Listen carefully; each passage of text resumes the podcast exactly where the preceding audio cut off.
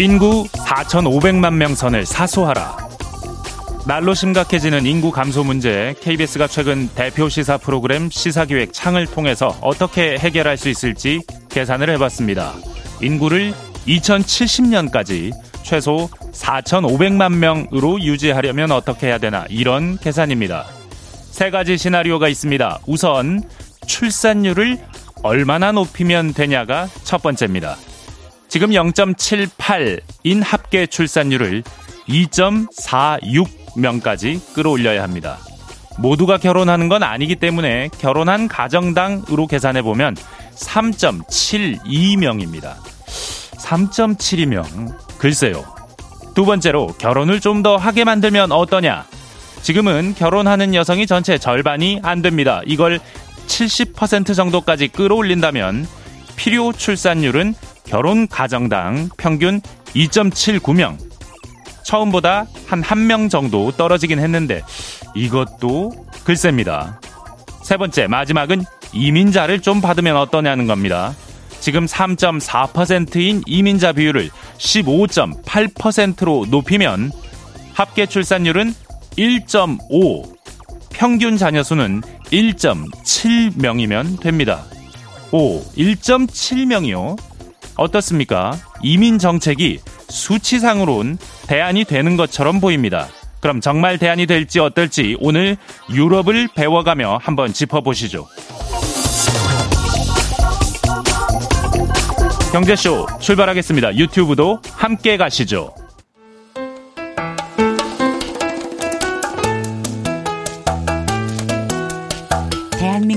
최고의 경제 전문가만 모십니다.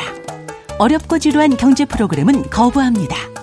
유익하고 재미있는 경제쇼.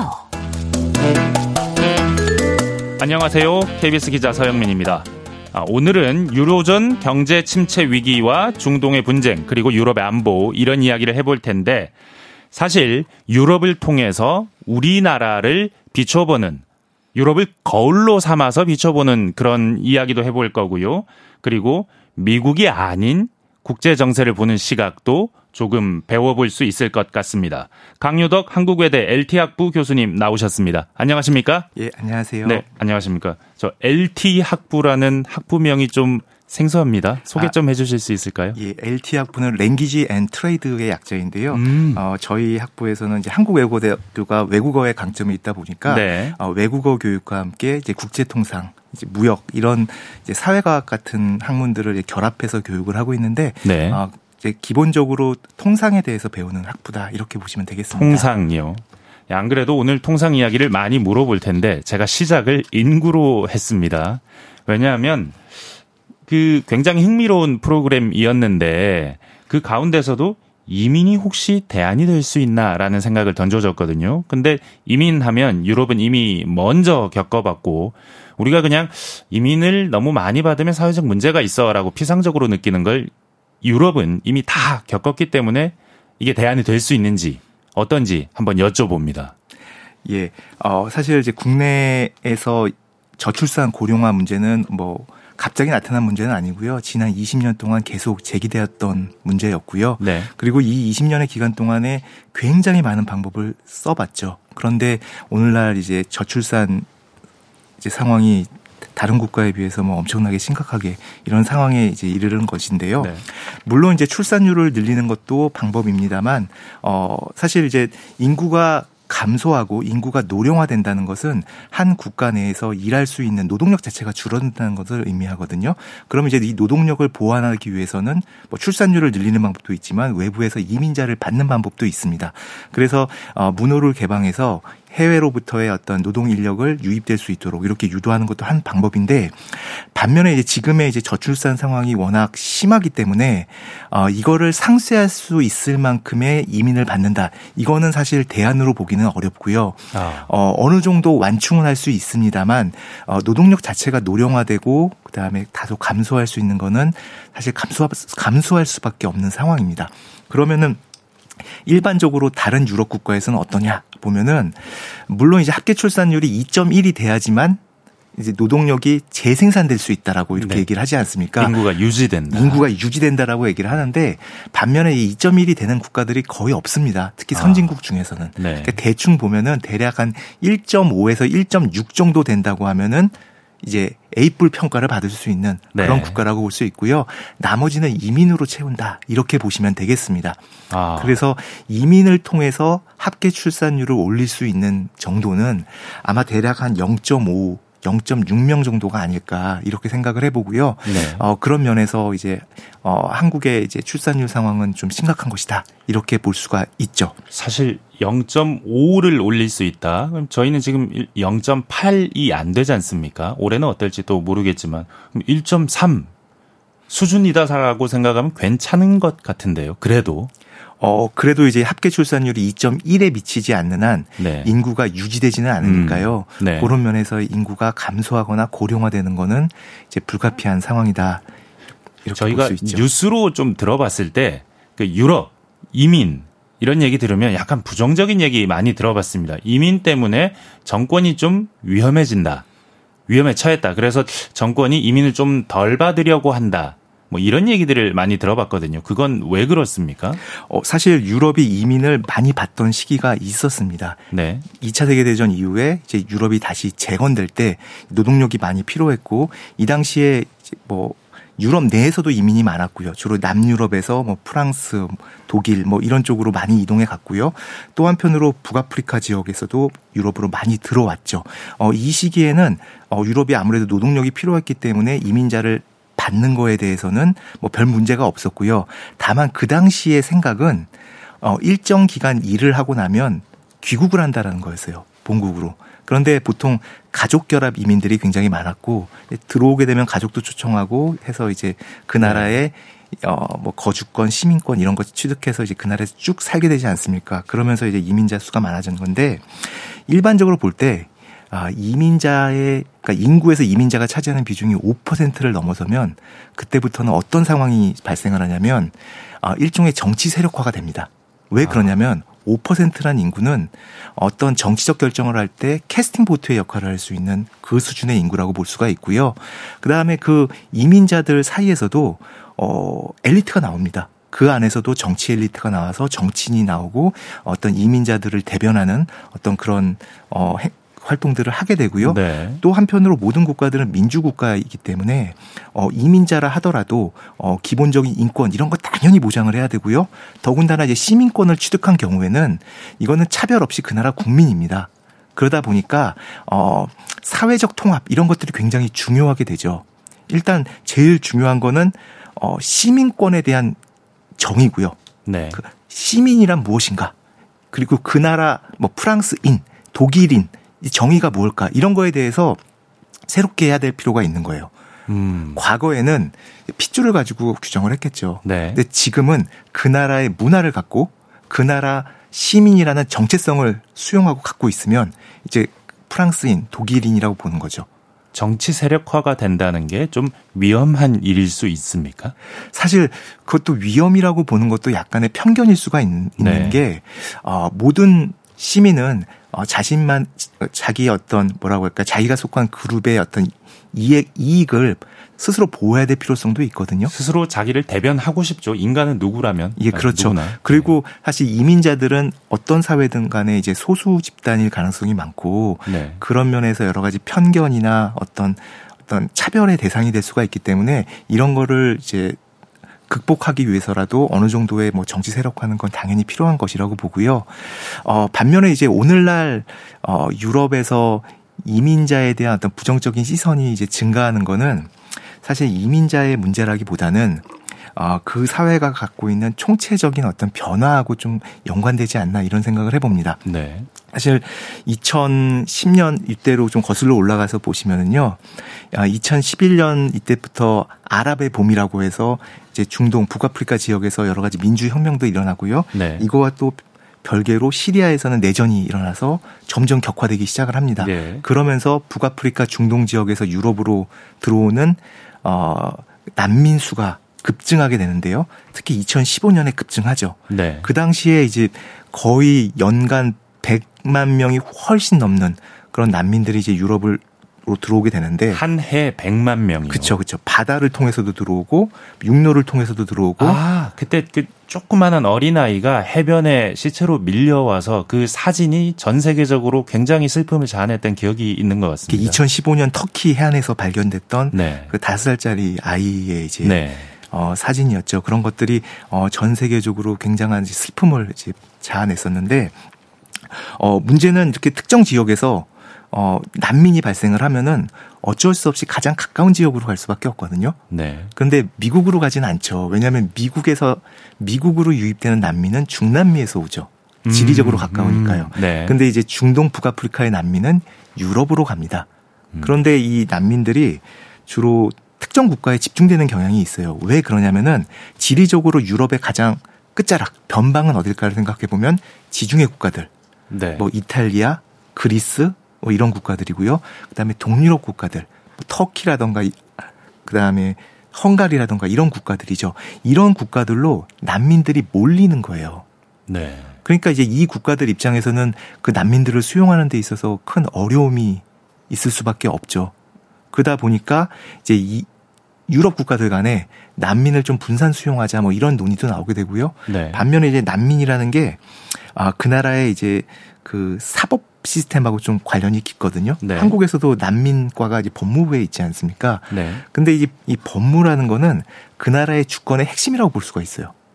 그러다 보니까 이 국가 간에 논의를 할 때 굉장히 충돌이 많습니다. 아, 그럼 이런 건 어떻습니까? 난민이 들어오면 사실은 동유럽이든 아니면 독일이든 이게 값싼 노동력을 제공해서 제조업 사이드에서 좀 이 힘이 될 수 있는 저희가 만약에 이민자를 받을 때 기대하는 것이 있다면 젊은 노동력이 되어줄 수 있다는 점 그리고 뭐 노동 인구를 좀 계속해서 지속시켜 줄 수 있다는 점일 것 같은데 그런 종류의 긍정적인 역할을 하지는 않았습니까? 어, 예, 맞습니다. 네. 사실 난민이 유입될 때 이거를 위기로 느끼는 그런 어떤 어, 그 정치적 주장 이런 것들은 주로 이게 국경의 통제 그 다음에 어 난민에 대해서 잘 모르니까요. 네. 뭐 범죄율이 높을 수 있다 이런 어떤 어뭐 편견일 수도 있고요. 이런 것들이 이제 부정적인 어떤 인식이라고 한다면 긍정적인 인식은 난민들이 주로 젊은 사람들이 많거든요. 네. 어 그리고 어느 정도 그 사회에서 적절한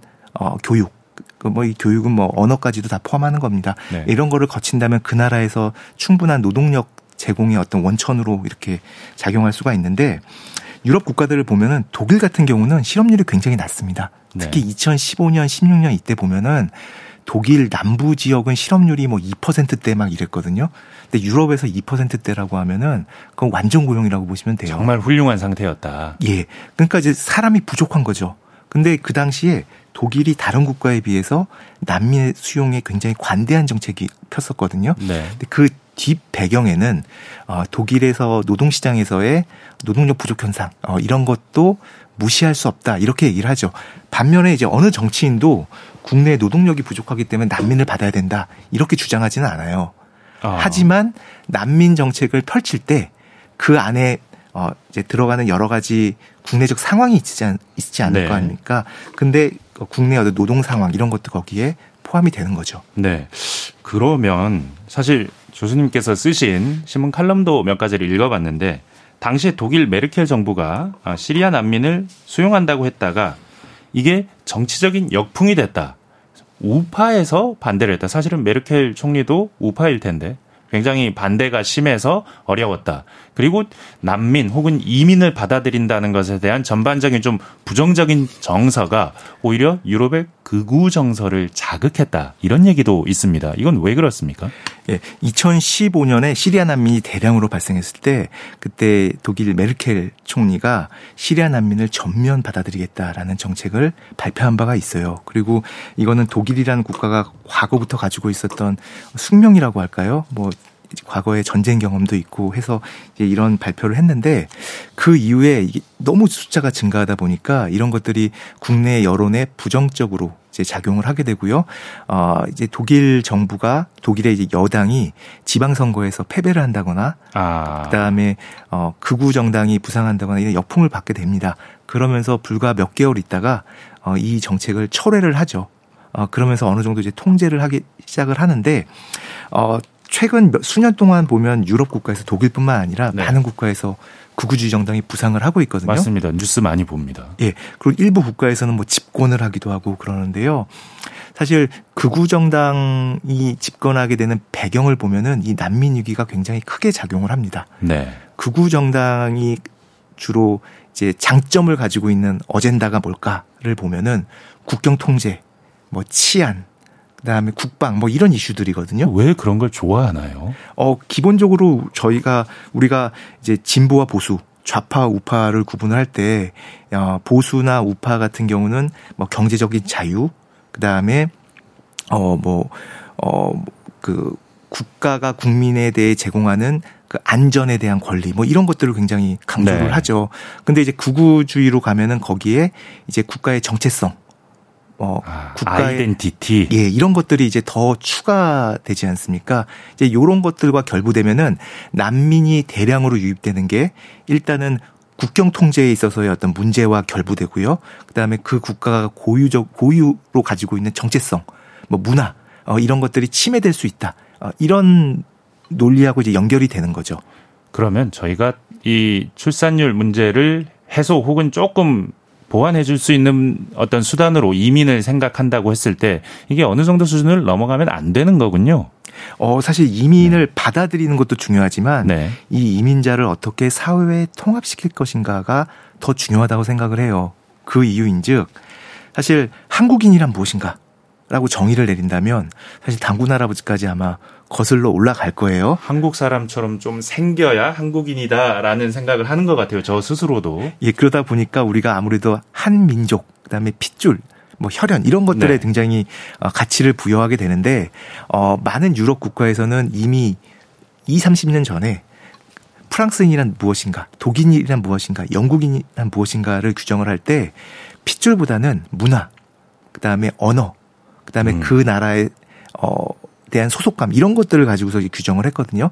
그래서 사실 문화적인 요인을 어, 특정 국가의 시민으로 이제 가장 규정 규정을 할 때 가장 이제 어, 중점을 해서 보는데 어 이렇게 바뀌지 않으면은 어 이민자를 그냥 받아들이기만 했을 받아들이고 그 이민자가 한국에 거주하기로 결심을 하게 되면은 그 다음부터는 일종의 소수민족 분리 이런 것들이 생길 수밖에 없어요. 그러다 네. 보니까 어떻게 이민자를 한국 사회에 통합할 것인가에 대한 어떤 전방위적인 고민이 먼저 선행이 돼야 되지 않을까 어, 이런 생각을 해봅니다. 네, 그런 고민거리를 던져주실 것 같아서 아, 시작을 이민 문제, 출산율 문제로 해봤고요.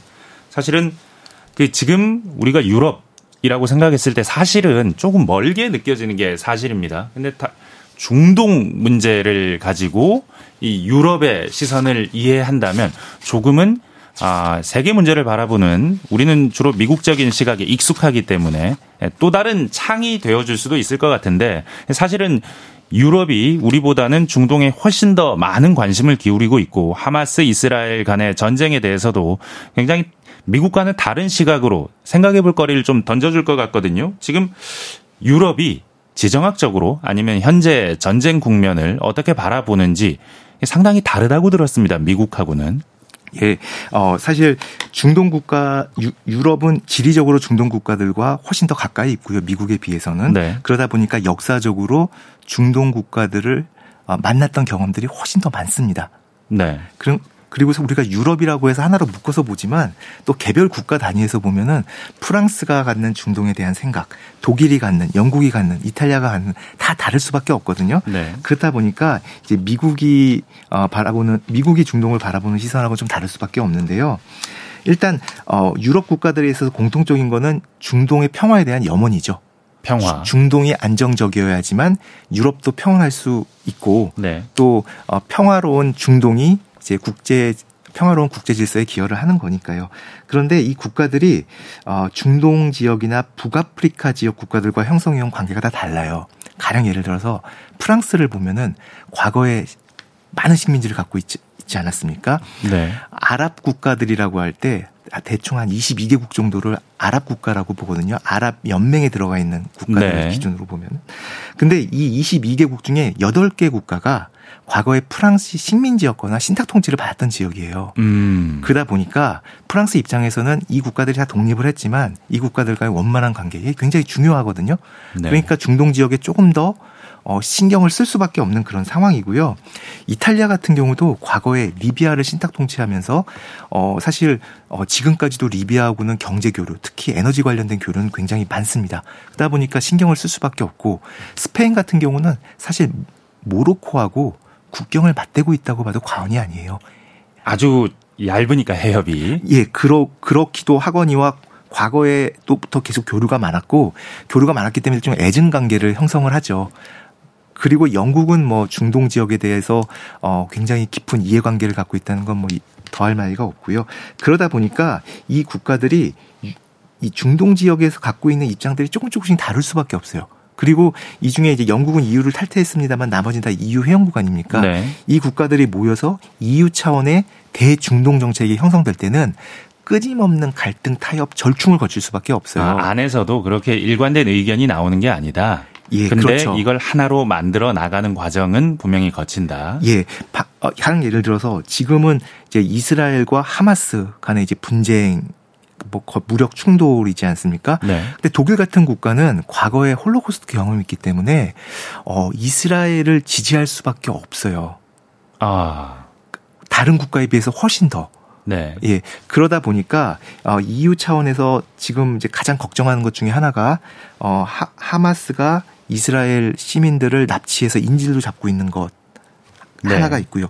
또 하나는 이스라엘 보복 공격으로 어, 가자 지구에 있는 민간인 피해가 엄청나게 많이 발생하는 거 이거에 대해서 지금 걱정을 많이 하지 않습니까? 네.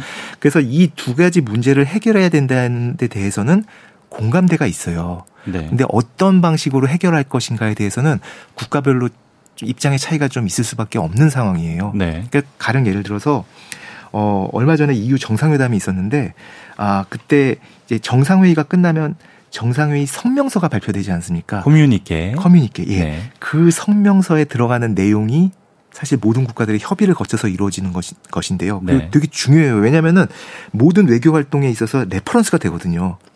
그런데, 어, 뭐 스페인이라던가, 어, 뭐 벨기에라던가 이런 나라는 즉각적인 휴전이라는 단어를 거기다 넣자. 네. 라고 주장을 했어요. 근데 반면에 뭐 다른 국가들 여기 뭐 독일을 포함해서요. 이스라엘의 자위권을 보장할 필요가 있다. 라는 아. 것을 또 이제 주장을 했고요. 그러다 보니까 일시적인 휴전이라는 그런 단어를 넣게 됐죠. 그러니까 아. 이런 것들이 대표적인 이제 절충이라고 보시면 어, 되겠습니다. 사실은 즉각 휴전, 일시적인 휴전 크게 다르지 않은 말 같기도 하는데요. 예, 그러니까 즉각 휴전이라는 건 이제 네. 모든 걸 다 내려놓는 거죠. 예. 근데 일시적인 휴전이라는 거는 어, 시간을 정해놓고 휴전을 함으로써 가자 지역에 있는 민간인들이 피신할 수 있는 시간을 주자 뭐 이제 이런 내용이다 음. 보니까 네. 훨씬 더 톤이 낮은 거죠. 음. 그러면 그 하마스의 편을 들 수는 없는 거고 지금 상황에서 팔레스타인과 이스라엘 관계라고 봤을 때는 유럽은 누구 편입니까? 이런 거친 질문이 가능합니까? 이스라엘, 팔레스타인? 어, 사실 그 질문에 대해서 어 yes no로 대답하기는 힘들 것 같아요. 왜 그러냐면은 일단 어 이스라엘은 굉장히 오랜 기간 동안 중동 지역에서의 거의 유일한 민주주의 국가였죠. 네. 어 그러다 보니까 민주 국가끼리의 연대 차원에서는 유럽은 이스라엘을 지지합니다. 네. 예, 반면에 팔레스타인 난민에 대한 어떤 어, 재정 지원은 어, 유럽 연합과 회원국들이 꾸준히 해왔죠. 네. 그리고 이거는 뭐 어, 어떤 국가적 관계를 떠나서 인도적인 차원에서도 지원을 할 수밖에 없는 상황이기 때문에 네. 어 이스 국가로서의 이스라엘의 어떤 어 독립 독립성 네. 그다음에 자위 보장 이런 것들은 당연히 지지를 하지만 팔레스타인 주민에 대한 어떤 인권 그다음에 어 그들의 기본적인 생활의 권리 이런 것들은 이제 또 유럽 국가들이 또 지지를 하기 때문에 네. 사실 오랜 기간 동안에 보면은 유럽 연합은 팔레스타인에 대해서 재정 지원을 굉장히 많이 했습니다. 음. 저희는 사실은 중동 하면 사실 팔레스타인과 이스라엘 간의 분쟁이 우리에게 미칠 영향 차원에서 생각하면 우리 중동에서 원유 들어오는데 어떡하지? 뭐 이런 고민을 합니다. 근데 할 수밖에 없는 고민이죠. 근데 유럽 경우에는 사실은 재작년까지는 그런 종류의 고민을 안 했을 텐데 아마 지금은 우리하고 비슷한 고민을 할 수도 있을 것 같아요. 예전에는 러시아가 에너지를 해결해 줬는데 지금은 그렇지 않지 않습니까? 예. 요 얘기로 한번 넘어가 보시죠. 그 사태와 중동을 지금 바라보는 시각이 어떤 연관이 있을 수 있는 건지요. 러시아 우크라이나 전쟁 이후에 아, 유럽 국가들이 러시아로부터 에너지 수입을 대폭 줄였죠. 지향하는 거는 아예 뭐 네. 어, 수입을 0으로 줄이겠다라고 네. 선언을 할 정도로 이제 대폭 줄이고 있는데 0은 아닙니까? 영, 0은 아닙니다. 사실 여전히 네. 어, 가스도 수입하고 있고 원유도 수입하고 있습니다만 과거에 비해서는 그 분량이 엄청나게 줄었습니다. 그러니까 이렇게 줄게 되면은 결국 어디선가 보완을 해야 되는데요. 네. 그게 이제 크게 보면 이제 미국에서 수입을 하는 거고요. 그다음 중동에서 수입을 하는 거죠. 네. 물론 이제 재생에너지의 비중을 늘리고 뭐 원전을 더 가동하고 이런 얘기도 있습니다만 사실 이거 금방 할 수 있는 건 아니고요. 그러다 네. 보니까 중동 지역이 중요한데 만약에 중동 지역에서 또 분쟁이 일어나서 이런 것들이 이제 원유 공급에 어, 타격을 주게 되면 안 그래도 이제 유럽 국가들이 인플레이션 때문에 지난 1, 2년간 굉장히 어려웠지 않습니까? 네. 이게 더 가중될 수 있기 때문에 어, 경기 침체를 이제 더 이제 자극할 수 있는 거죠. 그러다 보니까 민감할 수밖에 없고요. 네. 지정학적 차원에서 보더라도 과거에는 국가 간의 상호 의존성이 강화되면 강화될수록 어, 국가 간의 평화 정착에 기여한다라고 보는 시각이 강했어요. 네. 근데 최근 2, 3년 동안에 특히 러시아의 우크라이나 침공 이후에는 이 상호 의존성이 오히려 위협 요인으로 작용할 수 있다. 이렇게 보는 시각이 커지고 있거든요. 그걸 그러니까 내가 어디엔가 의존하면 저쪽에서 나를 공격하는 수단으로 사용할 수 있다. 예, 그걸 일반적으로 무기화한다라는 표현을 쓰지 않습니까? 아, 네. 어, 그런데 이제 이런 식으로 이제 국제 관계의 어떤 큰 흐름이 변하고 있는 상황에서 어, 중동의 분쟁 어, 이런 것들은 더 크게 다가올 수밖에 없죠. 예, 음. 예전 같았으면은 중동 국가들 간에도 분쟁을 줄이고자 하는 힘이 더 크게 작용했을 거다 이렇게 봤을 거예요. 왜 그러냐면은 아무래도 중동 지역에 분쟁이 있어서 그 국가들이 원유 수출을 못 하게 되면 중동 국가들한테도 불이익이 되니까요. 네. 근데 지금은 어 그러한 것도 맞지만 어 이런 불안이 어떤 무기화될 수 있다. 뭐 이런 시각들이 계속 등장을 하고 있거든요. 그러다 네. 보니까 이제 더 불안한 거죠. 아, 사실 제가 유럽이 작년 가을에 엄청 고생을 했던 기억이 나요. 일단 여름에는 전기가 모자라서 고생을 했고 여름에서 가을 지나가면서 아, 겨울 오는데 이제 에너지 비축해야 되는데 러시아가 안 주면은 우리가 안전하게 겨울 날려면 비축해야 되는데 이거 못 한다. 라고 유럽이 고민했던 것이 전 세계적인 에너지 가격 폭등으로 이어졌던 것 같거든요. 올해는 좀 안 그렇습니다. 어, 작년 기준으로 보면은 네. 어, 러시아가 우크라이나 침공하고 나서 유럽 연합이 러시아로부터 에너지 수입을 확 줄였죠. 그리고 네. 그것이 이제 어 러시아에 대한 이제 제재 중에 일, 일환이었죠. 그렇게 되면서 어 유럽의 에너지 가격이 폭등을 했고요. 뭐 유럽뿐만 아니라 뭐 전 세계적으로 에너지 가격이 폭등을 했죠. 근데 그렇게 에너지가 그 에너지 가격이 상승하고 이로 인해서 인플레이션이 일어나니까 어, 결국은 어쩔 수 없이 중앙은행들이 나서서 기준금리를 대폭 인상을 했죠. 네. 유럽 중앙은행 같은 경우는 작년 7월부터 10여 차례 기준금리를 인상을 했는데요. 어, 사실 작년 7월까지만 해도 기준금리가 거의 0%였어요. 그리고 시, 거의 10년 이상 기준금리를 초저 수준으로 유지를 해왔거든요. 네. 근데 이걸 10여 차례에 걸쳐서 올리면서 지금 4.25% 정도인데 뭐 영국은 5%가 넘습니다. 네. 어, 이렇게 기준금리를 올리면서 어, 물가 상승률, 인플레이션을 낮추는 데는 성공을 했죠.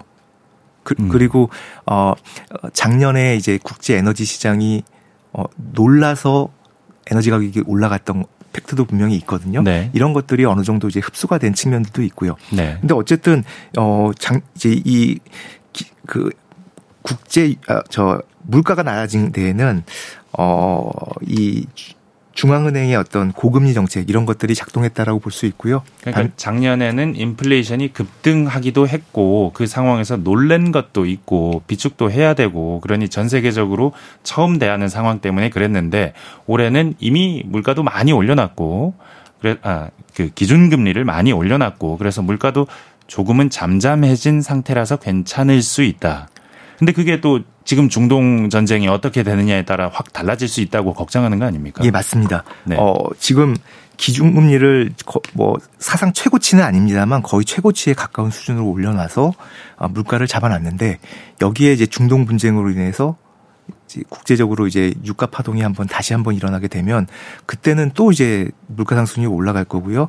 그럼 네. 이제 이걸 뭘로 또 잡아야 되느냐 이건 이제 굉장히 힘들어지는 거죠. 그러다 보니까 어, 중동 문제가 원활하게 해결될 수 있도록 어, 많은 국가들이 이제 총력을 다할 수밖에 없는 어, 그런 상황이라고 봅니다. 중동 문제 때문에 지금 우크라이나가 관심을 확 덜 받는 것 같습니다. 근데 아마 유럽한테는 직접적으로는 우크라이나 문제가 훨씬 중요할 것 같습니다. 지금 그 상황도 유럽이 어떻게 보는지 어떤 상황으로 가고 있는지 좀 한번 짚어 주실까요? 지금 전쟁은 러시아와 우크라이나 간에 일어나고 있는 있지만 사실 우크라이나를 지원하는 것은 미국을 비롯한 유럽 국가들이거든요. 네. 그러다 보니까 사실은 이거는 대리전이라고 봐도 과언이 아닐 정도로 유럽이 깊게 어, 관여하고 있다 이렇게 보시면 될 것 같고요. 네. 어, 지금까지 국제사회가 우크라이나에 대해서 굉장히 지원을 많이 했어요. 네. 여기는 뭐 군사적 지원까지 다 포함해서요.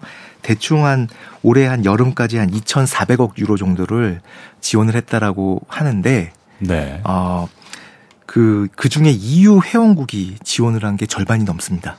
그리고 국가별로 보면은 어, 발트 3국 있지 않습니까? 에스토니아, 라트비아, 네. 리투아니아 이런 작은 국가들 자국 GDP의 1% 이상을 떼다가 우크라이나 지원을 했습니다. 자국 국방도 아닌데. 예. 어, 그 이유가 있습니까? 어, 그 정도로 안보에 대해서 불안한 거죠. 이제 우크라이나 다음은 우리가 될 수 있다라고 생각을 아. 하는 거죠. 어, 그러다 보니까 이렇게 지원을 하는데 지금 이 전쟁이 장기화됐고요. 어, 지난 6월 이후에 어, 이 전선이 좀 고착화되는 그런 패턴을 보이고 있어요. 인명 피해는 계속 일어나고요. 네. 그러다 보니까 언제까지 전쟁이 지속될 것인가에 대해서는 유럽 내에서 논의가 굉장히 많죠. 좀 빨리 끝내야 된다라는 목소리가 점점 커지는 분위기도 있는 것 같습니다. 그렇죠. 그런데 어 정부 차원에서는 유럽 각 국가의 정부 차원에서는 어 전쟁을 종결하자 이런 얘기를 하지는 못해요. 왜냐하면은 지금 전쟁이 진행 중이니까요. 네. 반면에 어 야당이라던가 어좀 뭐라고 할까요? 책임이 좀 덜한 어떤 그런 정치인들은 굉장히 얘기를 많이 하죠. 그래서 이제 최근에 나, 나온 얘기가 어, 한국 전쟁 모델도 굉장히 많이 나오죠. 비슷해요, 지금. 저희도 한 초반 1년만 엄청나게 피튀기게 싸우고, 싸웠고, 그 뒤에는 계속 38선 근처에서 왔다 갔다 했던 것 같거든요. 예, 맞습니다. 그러다 네. 보니까, 네. 어, 언제까지 소모전 양상을 볼수 있느냐. 어, 이거에 대해서 이제 의문이 제기되는 거고요. 어, 국가들 입장에서도 이제 피로도가 이제 쌓이는 상황인데, 유럽 사람을 딱 찍어서 우크라이나 지원하는 거에 대해서 어떻게 생각합니까? 라고 물어보면 다 대략 한 70에서 80% 정도가 찬성해요. 그 네. 그 정도로 음. 어, 이 러시아 우크라이나 전쟁을 유럽의 안보에 있어서 굉장히 중요한 어, 사건으로 보는 거예요. 근데 거기다가 다른 질문을 섞어서 어느 정도까지 세금 인상을 아. 수용할 수 있습니까? 뭐 이런 것들을 물어보면 그때부터 입장이 달라지죠. 음, 그럴 수밖에 없을 것 같습니다. 예, 그러니까 이제 이게 생활에 직결되는 문제로 이제 들어가니까요. 그러다 보니까 어, 이걸 빨리 종결해야 된다. 뭐 이런 얘기들이 나오는데 네. 그 종결 방식에 대해서는 어, 사실 어느 누구도 과감하게 제안하지는 못하는 것 같습니다. 사실은 그 우크라이나 전쟁에서 우리가 직접적으로 그 우리 나라의 뉴스, 경제 뉴스로 보는 게 있다면 방위 산업입니다. 폴란드가 엄청나게 많은 무기를 우리나라한테 사가고 있고 계약도 앞으로도 더 많이 할 거라고 하는데 그러면서 저희가 좀 반사 이익을 봤거든요. 근데 최근에 뭐 폴란드 선거 상황 때문에 이게 약간 좀 불투명해지는 경향도 있다 뭐 이런 얘기도 나오더라고요. 예. 폴란드가 국방비를 정말 많이 네. 올렸거든요. 그러니까 그, 그 러시아 우크라이나 전쟁이 일어나기 전에 폴란드의 국방비 보면은 GDP 대비 한 2% 내외였던 것 같은데 네. 이거를 4% 두 배. 올리니까 이제 두 배를 올리는 거죠. 근데 이렇게 올린 걸 보면은 폴란드의 국내적 요인도 있지만 국외적 요인이 더 크, 다고 봐야 될 것 같아요. 아무래도 이 러시아 우크라이나 전쟁이 그 원인이죠. 네. 어, 그러다 보니까 정권이 바뀌었다고 해서 국방비를 다시 원점으로 되돌리거나 뭐 그런 일은 없을 것 같고요. 그 다음에 이 그, 그 방산 계약이라는 것이 어, 이게 굉장히 장기적입니다. 네. 어떤 특정 정부가 특정 시점에서 어떤 변덕에 의해서 뭐 취소하고 더 사고 이러한 어떤 요인에 작동하는 것이 아니라 이게 음. 장기적인 플랜에 의해서 움직이는 거거든요. 네. 그렇다 보니까 어, 이 한국의 폴란드에 대한 뭐 방산 수출이 뭐 크게 뭐 타격을 받을 거다 뭐 이렇게 보지는 않고요. 반면에 이제 아무래도 그 기존 정부에 비해서는 조금 더 중도적 성향의 정부이고 어 국방에 대해서 부여하는 어떤 우선순위적인 가치가 조금은 적을 것 같아요. 네. 그러니까 영향을 조금 받을 수는 있습니다만 크게 뭐 뭐 큰 영향을 받을 거다 이렇게 생각하지는 않습니다. 네, 사실 그 우리나라 방위 산업을 중심으로 유럽의 경제를 이해하는 방식이 옳을 수는 없지만 다만 우리에게 영향을 미치는 건 분명한 거기 때문에 질문을 한번 드려봤습니다. 사실은 뭐 이렇게 전반적인 상황들도 봤고 유럽의 시각도 확인을 했는데 사실 유럽에서 배울 수 있다라고 하면 몇 가지 나라를 통해서 케이스 스터디처럼 해보면 좋을 것 같은데 우선은 독일인 것 같습니다. 우리나라랑 어, 지향하는 바도 비슷하고 수출을 지향하고 제조업이 강하고 그리고 열심히 일하는 사람들이고 그러면서 배울 게 많을 것 같다라고 우리는 늘 생각해 왔는데 지금 상황이 올 하반기부터는 완전히 달라지는 것 같습니다. 독일이 굉장히 걱정스럽다면서요? 독일 경제 상황을 지금 보면은 한마디로 말하면은 기술적 경기 침체를 겪고 있다. 이렇게 보시면 될 것 같습니다. 구조적인 건 아니다. 네, 구조적인 건 아니다. 이렇게 말씀드리는데요. 네. 독일의 경제 성장률 분기별로 보면은 어 지난 3분기 성장률이 마이너스 0.1%가 나와서 마이너스요. 마이너스 성장한 건 맞습니다. 그리고 지난 4분기를 거슬러 올라가서 쭉 보면은 성장률이 0%, 1%, 마이너스 1%뭐 이런 식이에요. 그러다 보니까 지난 1년 동안 어 경기 침체에 가까운 상황에 있다라고 보셔도 과언이 아닐 것 같습니다. 네. 그리고 어 내년에는 경기가 개선이 되겠지만 뭐 크게 반등할 거라고 보지는 않고요. 그럼 독일 경제가 왜 이런 상황에 있느냐를 잠깐 살펴보면은 어 일단 가장 중요한 거는 금리 정책이라고 보시면 될 것 같아요. 어, 고물가 현상이 나타나면서 어, 유럽 중앙은행이 기준금리를 크게 향상 크게 이제 올렸고요. 이런 것들이 워낙 급작스러웠기 때문에 이제 독일의 이제 소비나 투자 이런 것들에 이제 부정적인 영향을 미쳤다. 이거를 제일 크게 볼 수가 있고요. 그리고 잘 언급이 되지는 않는데 독일의 재정 정책도 긴축 기조입니다. 그렇기 때문에 재정과 통화 정책이 다 긴축인데 이 내수가 활성화되기는 거 굉장히 어렵거든요. 네. 뭐 이게 가장 중요한 원인이고요. 두 번째로 볼 수 있는 거는 어뭐 에너지 가격의 급등인데요. 네. 독일이 제조업 비중이 높고요. 그리고 어 러시아에 대한 에너지 의존도가 높습니다. 높았습니다. 근데 네. 어 러, 독일보다 더 러시아에 대해서 에너지 의존이 더 높은 나라도 있는데 물량 면에서는 독일이 제일 수입을 많이 합니다. 아. 근데 독일에서 에너지 가격이 지금 급등을 하는데 급등하는 요인은 러시아로부터 수입하는 걸 중단했기 때문이거든요. 네. 엄청나게 줄였기 때문이거든요. 결국 다른 데서 갖고 와야 되는데 이 전환 비용 이런 것들이 굉장히 크게 발생할 수밖에 없죠. 어 그래서 독일의 제조업의 큰 부담 이런 것들이 아, 생산 감소 또는 생산 양 증가가 둔화되는 이런 현상으로 나타나는 거고요. 어, 세 번째로 말씀드릴 수 있는 거는 네. 독일의 대중국 수출이 줄어들었어요. 지난 1년 동안의 이제 수출 감소 폭을 보면은 대략 한 7에서 10% 정도 수출이 감소했는데 이게 독일 내부적인 팩터라기보다는 중국 팩터가 더 큰것 네. 같아요. 네. 일단은 중국이 코로나19 사회적 거리두기 너무 심하게 했었고 리오프닝을 했다고 하지만 이제 서서히 되면서 그 과정에서 이제 독일로부터의 수입이 줄어들었고요. 그 다음에 아, 미중 패권 전쟁 이게 여기에서 무관하지가 않아요. 공급망에 있어서 균열이 일어나면서 네. 사실 한국하고 독일하고 보면은 어, 어, OECD 국가 중에 OECD 회원국 중에서 중국에 대해서 무역 수지 흑자를 기록하는 국가가 두세 개 국가밖에 안 돼요. 한국하고 독일입니다. 여기는 뭐 아일랜드 정도 추가할 수 있겠네요. 그러니까 네. 결국 한국 독일밖에 없어요. 네. 그 정도로 이제 중국이 독일한테는 굉장히 중요한 시장인데 어 장기적으로 보면 중국 경제 성장률도 지금 저하되고 있지 않습니까? 네. 그리고 공급망 균열이 일어나고 있는 이런 상황에서는 어 독일 경제는 어 타격을 받을 수밖에 없습니다. 아. 뭐 어쩔 수 없는 측면이 있는 것 같고 통화금융 정책, 뭐 재정 정책이 그렇다면 뭐 그런 거고 에너지도 우리도 뭐 똑같이 받는 것이고 굉장히 비슷한데요. 저희도 재정을 좀 긴축하려고 하고 있고 통화 정책도 뭐 그렇게 비슷하게 갖고 에너지 영향 많이 받고 있고 미국의 패권 경쟁으로 인한 대중국 수출 상황 그리고 중국 상황으로 인해서 안 좋은 거 거의 비슷한 것 같거든요. 궁금한 게 있습니다. 그 우리나라 경우에는 이렇게 아주 비슷한 상황인데 미국과 중국 사이에서 누군가를 골라야 한다는 압박을 계속 받고 있어요. 근데 우리는 뭐 독일보다는 작은 나라니까 그 압박이 더 셀 수는 있는데 독일도 그런 압박이 없을 것 같지는 않습니다. 독일은 어떻게 하는지 궁금합니다. 예, 맞습니다. 일단 독일은 한국보다는 처지가 훨씬 더 나은 게 독일이 어 제가 알기로는 8개인가 9개 국가랑 국경을 공유하고 있을 거예요. 네. 한국은 국경을 공유하고 있는 나라가 사실 위에 북한밖에 없다고 해도 과언이 저희는 아니죠. 거의 섬과 다름이 없죠. 그렇죠. 예. 근데 독일의 특징은 그 9개 국가와 관계가 다 원만합니다. 음. 그러니까 친구가 많다는 거예요. 네. 그렇기 때문에 한국에 비해서는 훨씬 더 어, 뭐라고 할까요? 외교적, 정치적으로 좋은 상황이다. 네. 어, 이렇게 말씀드릴 수 있을 것 같고요. 이제 어 반면에 이제 한국하고의 이제 차이점을 본다면 어, 어 이, 이, 이걸 얘기해 볼 수 있을 것 같아요. 어, 작년에는 디커플링이라는 단어가 굉장히 유행을 했거든요. 네. 그러니까 공급망을 이 균열이 있는 거를 떠나서 이제 분리를 하겠다라는 미중 패권 경쟁에서 나온 개념이죠.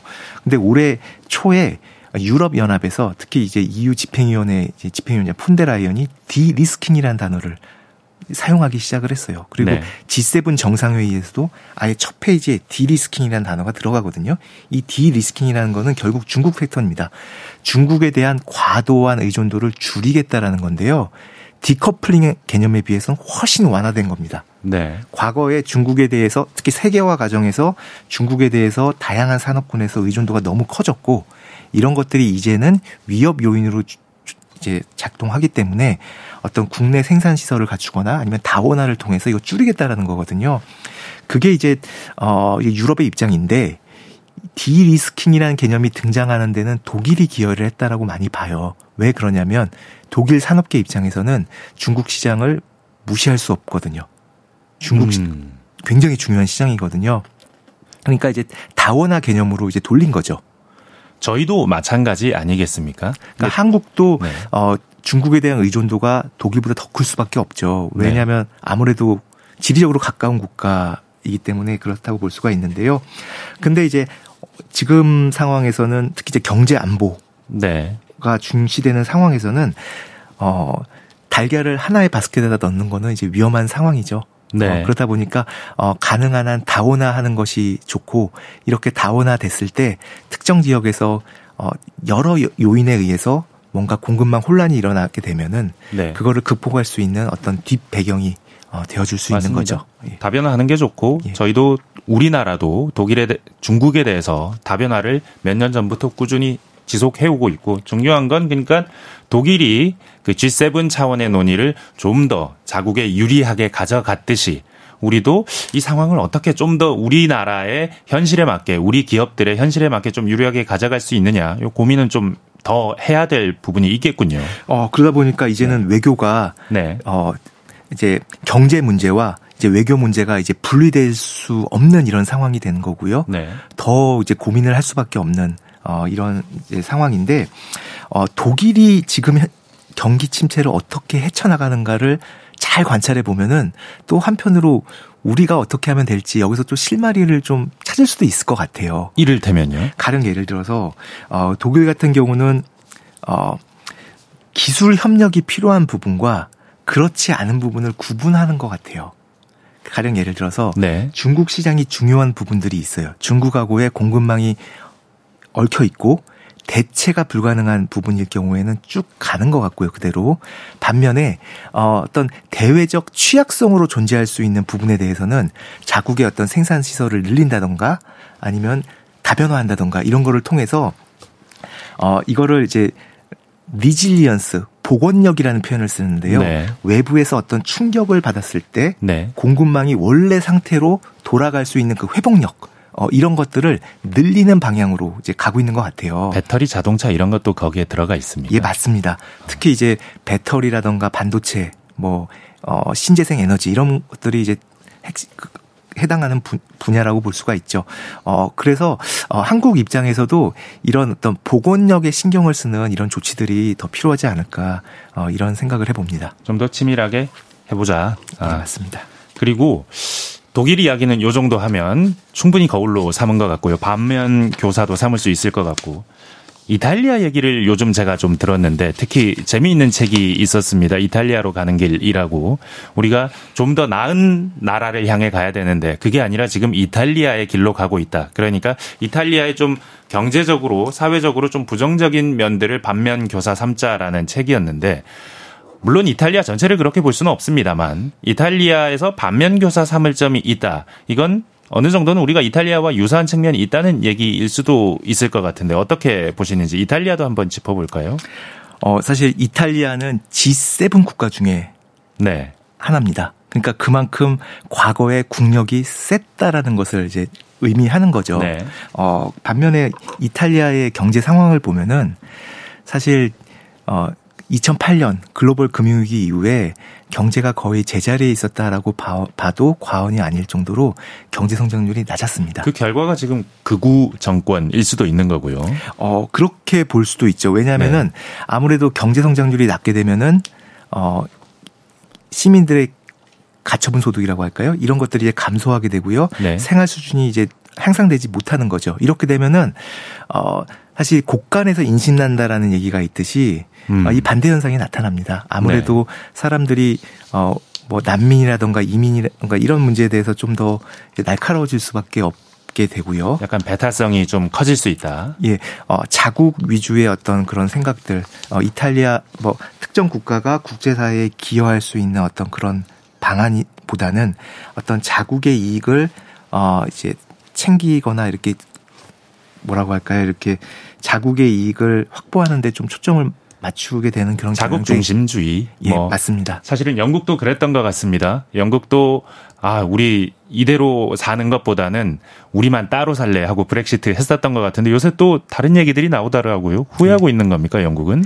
어 영국 같은 경우는 네. 어 이후에 탈퇴한 원인을 보면 크게 한 세 가지 원인으로 볼 수, 이유로 볼 수가 있거든요. 네. 첫 번째는 어, EU 체제 내에서 영국의 주권이 제약되는 것을 싫어했기 때문이라고 볼 수가 있고요. 이거 굉장히 근본적인 원인입니다. 네. 두 번째로는 어, EU에 대한 분담금 납부에 대한 어떤 거부 반응. 네. 근데 요거는 제 생각에 좀 피상적인 원인인 것 같아요. 네. 그다음에 세 번째는 어, EU 체제 안에 있으면 EU 시민들은 자유이동이 가능하거든요. 네. 노동의 자유이동이 가능해요. 그러다 보니까 유럽 다른 국가에서 영국으로 굉장히 많이 일을 하러 오죠.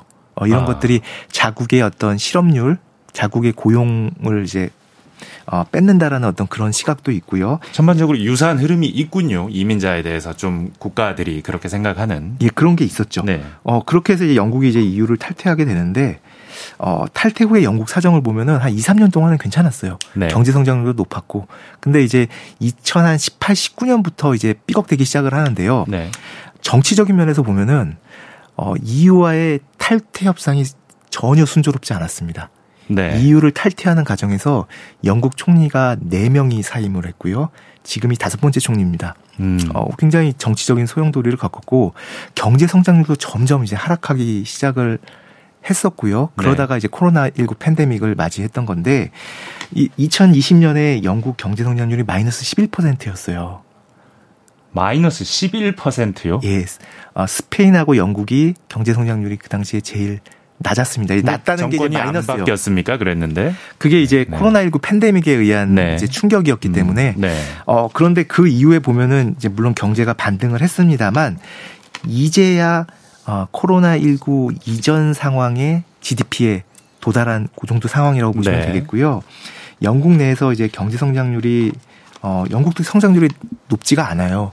올해 그렇게 떨어져 가다 보니 점점 지금 체제에 대한 불만이 느껴지고 그래서 EU 다시 한번 쳐다본다 뭐 이런 얘기겠죠.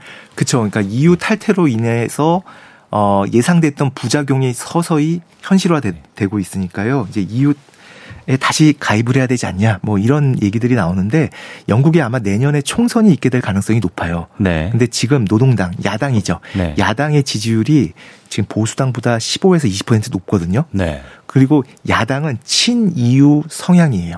아, 내년에 정치적 격변이 있을 수 있겠군요. 예, 맞습니다. 오늘 여기까지 들을까요? 예, 예. 말씀 감사합니다. 지금까지 강유덕 한국외대 LT학부 교수와 함께 했습니다. 네, 내일 오전 11시 유튜브로 경제쇼 플러스 업로드 됩니다. 나 경제쇼 오늘 이만 마치겠습니다. 함께 해주신 여러분 감사합니다.